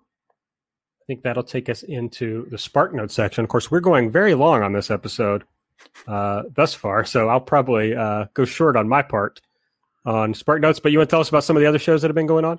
Yeah, so I'll just run through these. Um, some of them I've seen, but some of them I have not. Uh, Actress Girls had their 916, their September 16th show, which had that number one contenders match, uh, Misa Matsui and Kakeru Sekiguchi. That is airing on Nico on September 25th, so I haven't seen that yet, uh, but that will be coming up. I'll probably mention it again next episode. Wave had a Korakuen show on September 18th. That was Hiroe's retirement, long awaited retirement, um, which finally happened. Actually, Sareee was on that show, um, tagging with Hibiki, um, which is fun. Boss to Mammy, the team of Mio Momono and Yumi Ohka, winning the tag titles. That's the big news coming out of that show. They defeated Sakura Hirota and Yuki Miyazaki. Uh, Boss to Mammy, a super fun team. Now that Mio's back, glad to see them reforming and winning the titles. Uh, Choco Pro has been moving along in season three. Not a lot of big stories yet. They did have Masa Takanashi's 17th anniversary show, um, which was a lot of fun. And they have quite a number of shows coming up, which we'll talk about in the um, upcoming shows section. Ice Ribbon had two shows, one on September 13th, and actually one that's coming up in a few hours uh, on the 20th. Hiragi Kurumi and Mochi Miyagi defend successfully defending their titles against the Fujitas. Uh, a last minute replacement of Minoru Fujita meant he teamed with Akane Fujita. Uh, they lost that tag title match, so Kurumi and Miyagi retained. And then the Ice Ribbon Show, which has not happened as of the time we're recording this, is their big show with the Fantastic Ice title match between Risa, Sera, and Syuri, and the uh, Infinity title match between Suzu Suzuki and Tsukushi. SEAdLINNNG had a show on September 14th. To my knowledge, it didn't make tape. Uh, someone tell me if I'm wrong because I want to see the show. It had a non title singles match between Yoshiko and Sareee getting ready for their title match coming up. And it had the Best Friends versus Max Voltage number one contender match for the tag titles. Um, the Best Friends coming away victorious. So they will be challenging uh, Hiroyo Matsumoto and Yoshiko somewhere down the line for the tag titles. Marvelous had the Rin Kadokura return show on September 11th. So she is back and has already done a number of matches, including she was on the uh, Wave Korakuen show as well. So very excited to have her back. Tokyo Joshi had two minor, sort of minor shows on the 12th and 13th. The big news out of that is the team of B Star, uh, Mirai Maiumi and Suzume, challenging the champions Rika Tatsumi and Miyu Watanabe for the tag titles on the upcoming show on the 21st.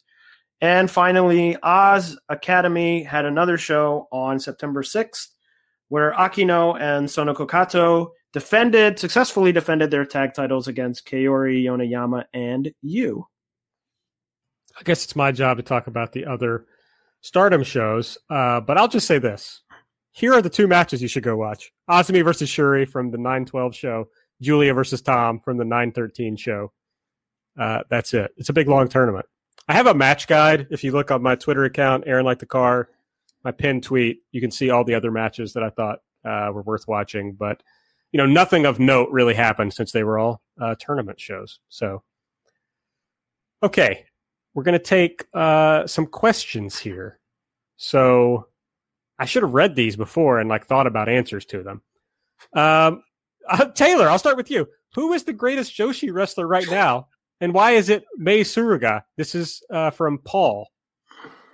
Uh, yeah, Paul over at Voices of Wrestling. I also realized I I put these in our sort of uh, show document and realized I also didn't think about them as I was facing them, which I should have done. Mei Suruga has been very good. Who is the greatest Joshi wrestler right now?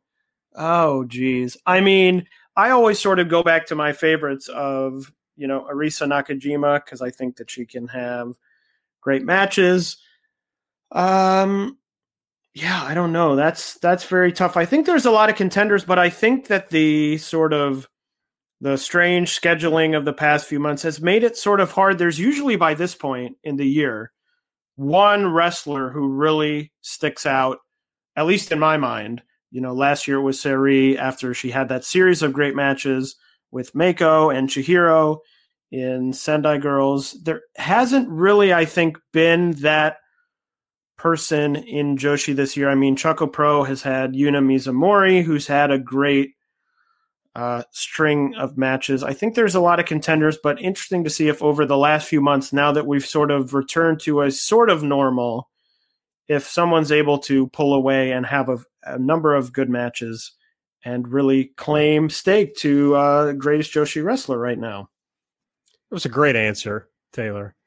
Um, I mean, Momo Watanabe is my favorite wrestler in the world, not just my favorite Joshi wrestler, but there's I really can't make an argument that she's had that level of year. Uh, this year, definitely you talked about uh, Sareee, who it's also hard to make that argument because she missed most of the year. Um, Fujimoto is one that I really like a lot. I would put her up toward the top. Uh, Asuka, did you talk about Asuka? Oh no, I didn't even. I mean, Asuka could could definitely be up there. You're totally yeah. right. Asuka is one that I would certainly. Um, and then uh, you know, this is a boring answer, but Mayu Iwatani is also one of the best uh, in the world. So those are some of my thoughts. Uh, who's the best tag team in Joshi, and why is it Boss to Mammy? This is from Ice Age Coming. Is this from the VOW Discord? This is in the VOW Discord. Yes. The uh, the which channel? The JBA channel or the Joshi channel? The Joshi channel. Okay. Um, I put I posted the the sort of call for questions in both. Okay. So, uh, well, my answer is, I mean, I'm always partial to best friends. I think it's two great singles wrestlers in Arisa Nakajima and Tsukasa Fujimoto, who are very good and uh, from what I just said. We'll have an opportunity to prove it when they have the tag title match in SEAdLINNNG coming up. Although Boss to Mammy was very good before Mio got injured, they were a ton of fun. So I am really looking forward to see more of them now that Mio has come back. Hmm. Who are who are my favorite tag teams? See, I really should have thought about this. Best Friends is a good is a good pull. Beast Friends is a good one. Uh, I don't know. I don't really have any thoughts about this, Taylor. I'm sorry. I'm disappointing the fans, but I needed to think about this more. Uh, okay. I'm just I'm just moving on. Uh, well, we could we can also say hopefully based on their first match, Luminous will hopefully, oh yeah, uh, you know, make a good showing. I'm looking forward to that team defending their title successfully, hopefully many times in the coming months. I agree. What Joshi Promotions house style do you think appeals to you the best? Uh, this is a two parter. And how much longer does Natsuko's chain need to be to take her to the next level? This is Mike CC Gladwing from the VOW Discord. Well, I'll say that my promo- the house style that appeals to me best is SEAdLINNNG. I like that it's just sort of a no nonsense, go out there and you know, have a knockdown, drag out fight seems to be that that's sort of the house style, although also they have the variety. They have the high speed matches, which is also something I appreciate in a promotion, which is that you can look at a card and see a variety of styles. So it's not just one certain type, you know. They have the high speed, they have the big singles matches, they have these multi person faction matches that have been going on. So definitely SEAdLINNNG. I mean, I think SEAdLINNNG, again, it seems like every year they add on these pieces that make them uh, better and better. As to the question about how long the chain needs to be, um, to take her to the next level. Oh, it it seems like Aaron and I's answer would be it needs to be shorter. Yes, or uh, long enough to lock her in the locker room so that she can't come out for matches. Uh, the Joshi promotions that most appeal to me, yeah, the the SEAdLINNNG like main event style. I my favorite kind of matches are uh, where two people just absolutely knock the shit out of each other. That's what I like to watch. So I think SEAdLINNNG does that well. Sendai Girls often does that well in their main events. Um, so that's what I like. And I mean, that's kind of a, a classic thing in, in Joshi, I think, in some of the promotions. So that's why it generally appeals to me. But yeah, I just want people to, I want to, I want everybody to be safe, but I want to believe that people are like really getting hurt. that's what I like to see. so, uh, if they don't make it to the five, or if they don't make it at the five star GP finals, any guesses on what Stardom's big announcement is? Do they have a? This is from Niagara Driver in the uh, in the Discord. Um, was is there a big announcement that I'm not aware of? I think they did. Te- I think they sort of teased something on Twitter or some something of that. I don't know if it was that Giulia announcement of, of okay. quadruple X. I don't know.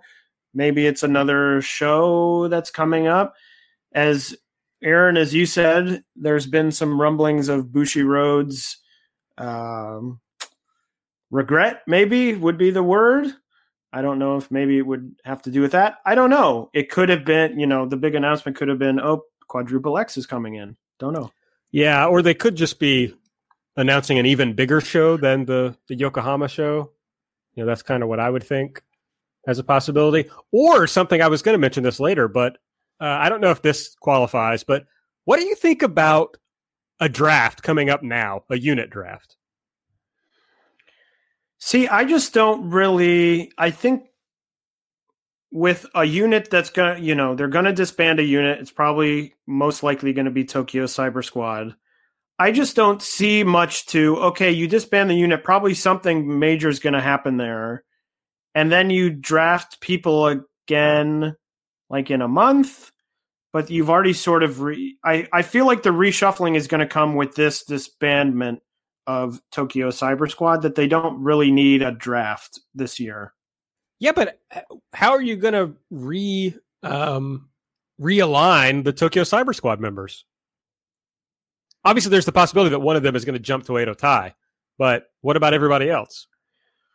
Well, I think you can just have them. I mean, they could just be free for a while, and then they say, "Oh, you want to join? You know, this per, you know, you want to join this faction? Sure. I mean, Riho's been in the company for a year and she seemingly is still going around going, Oh, maybe I could be in Queen's Quest. Uh, you know, oh, that sounds fun and doing whatever she's doing. So, I mean, I don't think the draft is the only way to move the, the people around in the promotion. No, but it would be fun. I mean, they didn't have one this year. Well, so. sure, the draft is always fun, but it's enjoyable. Uh, Niagara Driver continues. What do you make of their recent scheduling? Two Korakuens a month, Osaka Edion every month, big shows in Yokohama and Sendai coming up. Are they just catching up slash dealing with COVID, or is it a shift in how they want to do things? Well, it's a bit difficult because if it was regular times, we could see what they were drawing and we could make a determination of is this a good idea or, you know, what are they doing? I think this I think it is not having to deal with COVID. I think it's a Bushiroad thing where they want to start running shows and they want to draw fans and they want to make more money off the promotion.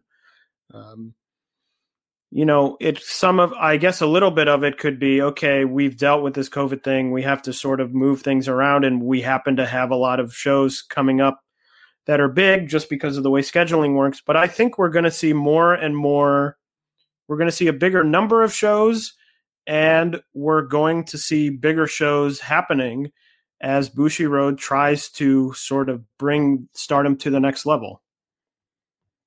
Yeah, it feels. I mean, it seems like too much to me, frankly. But you're right. We we don't know because of uh, the fact that they can't have full houses. But two, I mean, they're doing Korakuens within like ten days of each other, and it seems insane to me. Uh, I think one Korakuen a month is a pretty good, pretty good schedule. But uh, we'll see. They're trying to get bigger, and the whole Bushiroad thing seemed to be working early on.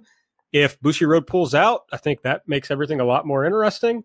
Uh, so I guess we just don't know right now. We're going to kind of have to wait and see. All right. All right. We have also took questions on Twitter. Uh, here's the first one. This is for you, Taylor. Is Bigfoot real? This is from Binal on Twitter. Here's what I have to say.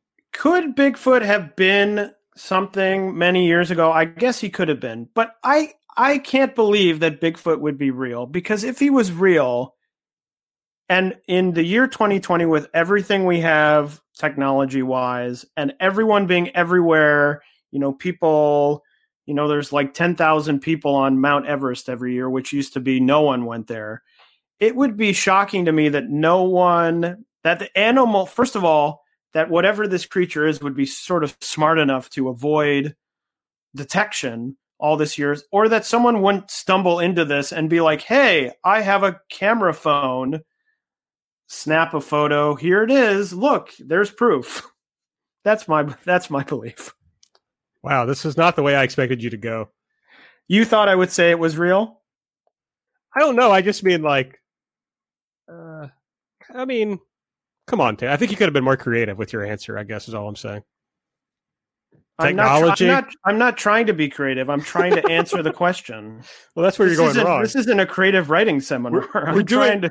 we're doing an entertainment uh, medium here. Aaron, I so. respect I respect our listeners too much to make a joke of their seriously asked questions to us. Okay. All right. Fine. Thank you, uh, Ben All. I hope I'm pronouncing that right for the question. Uh, we got a few questions from friend of the show, Tim Dog. He asks, are Stardom and Tokyo Joshi Pro cemented as the top two promotions in Joshi, or will another one rise up to that level? If so, which one?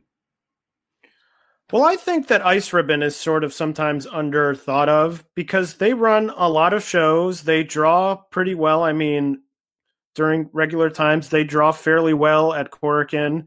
I mean, they run so many shows. I mean, they run like three shows a week, seemingly every week and they have the big shows. You know, they had the Yokohama show, um, which did well. Now I don't know if they're in the top two, but I could see them. You know, if someone like Suzu really catches on and people really get into Suzu's title reign, you know, that could be something where it goes one two. I mean, it is a little bit hard to break to that level because Stardom and Tokyo Joshi are backed by huge companies which these other promotions aren't. So they have a bit more leeway to throw money at new wrestlers or issues or venues or things like that. It's a little bit easier to, you know, just say, oh, we want to run more shows because we want to make more money. Okay, well, we have the money to back that up, where some promotions, you know, running more shows might put them in the red. So I always think it's possible, you know, Seadlinnng now with Yoshiko becoming a big star. I guess they could, you know, get big. But I think as long as Stardom and Tokyo Joshi have the backing of these big companies, they're going to have a huge advantage in terms of being at the top of the Joshi world. Yeah, I think the money is just probably too much to overcome. Uh, but Tokyo Joshi Pro doesn't seem that invested in like being at the top of the food chain in Joshi. Like they're not signing people. I mean, they just let you know two people go who are um, at least one of them is like one of the better wrestlers that they have. So they don't seem to be like um, you know really pulling people in the way that Stardom has been since they got the Bushiroad money. So I think TJPW could pretty easily be um, overcome if the right circumstances presented themselves. Will Nyla Rose's history with Marvelous result in AEW working with Marvelous when the pandemic ends? Uh, Tim says to him it could be mutually beneficial, and sending some of AEW's greener women to train with Chigusa and Takumi would help them tremendously. I mean, I agree it would help them tremendously. I don't know how much of a connection Nyla Rose. I mean, she did work there for a while. I don't know if she could go to who at this point if she could go to you know Brandi Rhodes and say, "Hey, let's send some people to mar- this this small Joshi company in Japan." I mean, certainly not now, but obviously when the pandemic ends, I think it would benefit them tremendously. I think that uh, Chigusa has done a lot of good for a lot of visiting wrestlers and a lot of the young um, wrestlers. Their track record has shown that she is an excellent trainer. Um, I mean, at this point, with some of those greener women in AEW, I think really any additional work would probably help them beyond having the one or two matches they're having a week. Um, so I'd like to see it. Will it happen? I don't think so. It just seems it seems unlikely to me, even though I do think it would be helpful. I will say Nyla went and worked marvelous like after she signed with AEW. So there's at least some whatever they were able to work together in that way. But yeah, we talk a ton on everything elite about the fact that AEW, with a lot of their uh, lesser experienced wrestlers, could benefit greatly from a relationship with uh, Joshi Company and a men's company to just send people to work for a bit. So I would love to see something like that. Uh, Tim also asked about Micah's performance in the tournament, but we I think we covered that uh, extensively up top. Uh, Bish one three seven, whose idea this was, by the way, uh, for us to take questions, which we will we will do going forward. I think said, "Are they still running Syuri versus Mayu world title match in Osaka? They are." He comments, "Seems silly to do it after the five star instead of giving the winner the next shot." Uh, I think that's true, but they pretty often will kind of do these placeholder title shots that are obviously not in doubt. Uh, they just, it, uh, I believe they have data that shows that their matches with with title matches or their shows with title matches draw better. So they do a lot of title matches, and uh, this is another one. And so it is kind of silly, but I think it works for their business, and it should be a good match anyway. So it's fine with me. Yeah, there's also the question of we said we don't know what Syuri's deal is. If maybe she said to them, "Hey, in November I'm going to leave the promotion," or they said, "Sign by us, you know, sign with us by November, or we, you know, will let you go." And she said, "Well, I want to stay freelance." I don't know if that's the case. It might not be the case, but it seems like it's a match that will do well. It'll be a good match. So if that would be the case, or you're worried about her leaving or signing officially somewhere else, you might as well run the big match out with Mayu and and get something out of it before she goes somewhere else. That might not be the case, but that would be really my only thought as to maybe another reason why they might do it now instead of giving it to Utami right away. Uh, JBS137 also asks, why does Stardom insist on waiting days to upload a show and not airing a major show like the five star final live? Why do they upload match by match? Buddy, I wish I knew. Um, I mean, I think they upload it match by match because they want to get them out as quickly as they can. I think basically you have a very small setup where, as far as I know, one guy basically translates the promos, the pre-match promos, the post-match promos, gets those put up, and then they ship out that match. They upload that, and then he moves on to the next match. It's the best I can tell. Um, I don't know. I've just kind of become used to it, so you know, it just is what it is. But uh, I certainly would love to watch their shows live. I mean, they did No People Gate live, and then nothing since then have they done live. So I have no idea. Yeah, and it's I don't know if part of it was because the whole Stardom streaming started on YouTube, and I don't know if part of it was because they didn't want to upload two-hour videos to YouTube or something like that. And they've been on a number of streaming sites. You know, it's very nice that they translate these promos and they put them up. But to me, what I would do if I were Stardom, I would say we're going to stream these live, and we won't show. Eh, you know, we won't show the promos. You won't have those. If you want the promos, we'll upload them, but it will take a couple days. But if you just want to watch the, you know, if you just want to see the matches, if you want to see what happens, then we'll air them live. I mean, that seems like a fairly good, I guess, compromise on both ideas. Also, they have an English Stardom Twitter account, which is tweeting about the shows anyway. So you would think if they aired the shows live, that Twitter could tweet out at least a summation of any sort of important promo that happens. You know, for this show, could just say, hey, in that promo, Giulia said a new wrestler is coming to Donna Del Mondo. And that's all you need. I mean, that's what the I mean, it's not an official account what the unofficial DDT English account does for the Tokyo Joshi shows, which have a lot more talking in them and sort of a lot more that you need to catch on with in terms of what they're saying during the show. I mean, largely the promos are nice, especially for the five star, but you're not if you missed, if you didn't watch any of those promos for the matches, I don't think there's really any match where you would go, I don't understand what's happening because they're just tournament matches. Yeah, and even like, I mean, how many promotions do we watch where we don't have English translation? So it's just like, okay, this other person came out and challenged, and they're probably going to have a match in the future. You know, like uh, that's mostly what happens after matches. Yes, it's nice to get like the finer points, but sometimes the finer points are Tam responding to Giulia and saying, actually, you're the trash that floats through space. So I'm not really sure what that adds. I mean, it like made me laugh, but I'm not sure that it, you know, really changed uh, the game for me. So yeah, it's just a weird thing. I think it's mostly stuck in they have this one dude who does this and he has decided to do it this way. And that's just how it's going to be. So yeah, and I think I know. you know, if I were the promotion, I would think about you know, you often say, "Wow, a big Stardom show is coming up to you know tomorrow."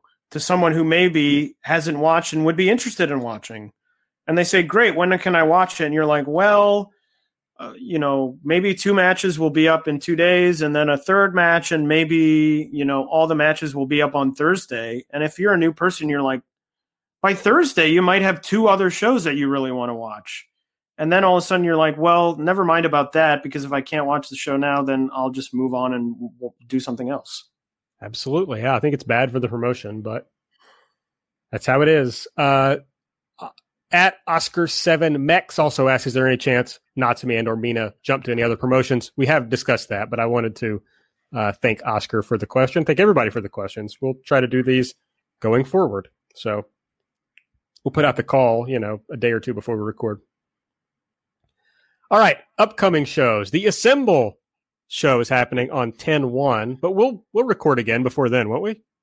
No, I think our next recording is on October 3rd. Oh, okay. Now here's here's the issue with the show is unless I've missed something, I don't know if it's airing, when it's airing, who's airing it. Uh, I don't know if they're holding off on that to see how many tickets they can sell uh, to the actual show itself before saying where it would be. I would assume it's a major show with this, you know, super group of promotions. I would think some some you know samurai would want it or i don't know if it's because it's many promotions if there's issues between you know oz airs on gaora and others may air on you know Sometimes SEAdLINNNG airs on Samurai. If they could do it on Nico, I don't know if there's that issue, but I would think, I w- or I would hope, hope and think, they would want to air this somewhere, and I really hope it does air because it's a big sort of, you know, we don't know what's going to happen with this promotion, but it's a monumental show. If this promotion ends up taking off and really, you know, doing a lot of stuff, you want this first show to be aired somewhere. Um, but they have announced most of the card for the show. Um, each, as we mentioned last show, each promotion is getting sort of their own showcase match um, due to a lot due to trying to prevent any COVID outbreaks. So it's just going to be promotional matches. Oz is sending a tag match Mayumi Ozaki and Saori Anou versus Akino and Sonoko Kato. Uh, the ring announcer for that match will be Dynamite Kansai. Um, Pure J is sending Leon and Raideen Hagane uh, facing off against Manami Katsu and Mari Manji. Marvelous sending a six person match. This match sounds really good and I think could be the highlight of the show. Takumi Iroha, Rin Kadokura, and Maria going up against Mio Momono, Makoto Shindo, and Mei Hoshizuki. Um, Sendai Girls sending Meiko Satomura, Dash Chisako, and Yurika Oka against Chihiro Hashimoto, Manami, and Natsuho Kaneko. And Seadlinnng, a tag match, Yoshiko and Honori Hana against Arisa Nakajima and Riko Kaiju with Natsuki Taiyo as the special guest referee. I'm going to put up a. Um, they will be announcing, I think, one more match, which is going to contain the freelancers, which is Asuka um, and maybe a couple other people. Once that goes up, I will be doing a written preview on Voices of Wrestling. So check that out if you're not familiar with any of those promotions. I'll be going in depth into all of those. So check that out. Stardom is not slowing down. You know, I figured after the five star, I was like, wow, the five star is over. What's next? A show that's happening in two days.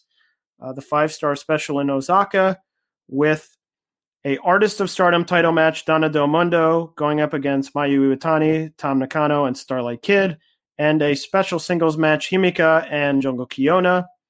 They have another Korakuen show on 928 with, as we mentioned, the big Tokyo Cyber Squad and Oedo Tai unit disband match. And then on October 3rd, the big Yokohama Cinderella show. Mayu versus Syuri for the World of title, World of Stardom title. Giulia versus Tam for the Wonder of Stardom title with also the debuting new Donna Del Mondo member. Himeka and Maika versus Utami and Saya Kamitani for the Goddess of Stardom title. Azumi versus Starlight Kid for the High Speed title, and Momo versus Bea for the SWA title. So that is the upcoming Stardom schedule. SEAdLINNNG has their big 924 show headlined by Yoshiko versus Syuri. Um, rest of the card looks pretty fun. A good collection of wrestlers. Maya Yukihi's going to be on that show. They're going to have a six person semi main Arisa Nakajima, Tsukasa Fujimoto, and Rina Yamashita against Hiroyo Matsumoto, Yu, and Ayame Sasamura. As I mentioned a few minutes ago, Tokyo Joshi has that B Stars versus Daydream tag title match on their September 21st show, which is coming up. The semi main is Yuka Sakazaki and Shoko Nakajima against Mizuki and Maki Ito. So, four big stars. Looks like they're going to start getting ready for the uh, big Yuka Mizuki title match coming up at their big show in November.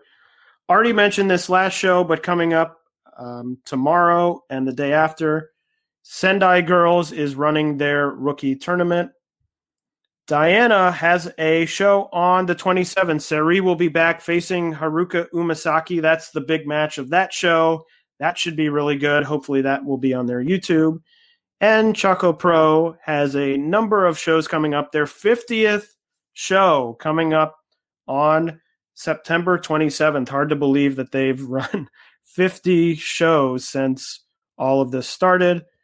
Also, 51 on September 30th and 52 on October 2nd. So, a lot of really fun stuff coming up in the world of Joshi Wrestling.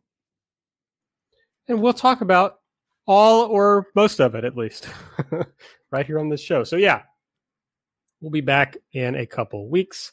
Uh, I think we've reached the end of the show. Is there anything else you want to talk about, Taylor, before we go? I think we covered it all.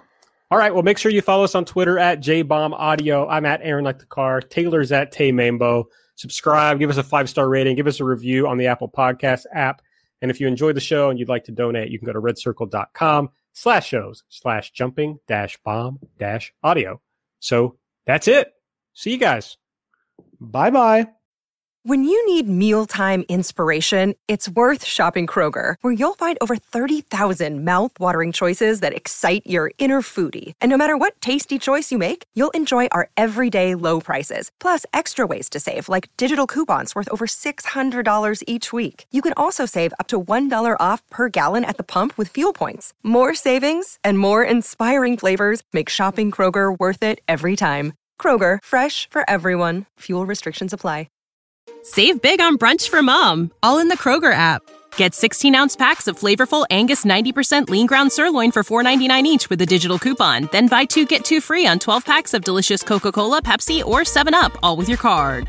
Shop these deals at your local Kroger, less than five miles away. Or tap the screen now to download the Kroger app to save big today. Kroger, fresh for everyone.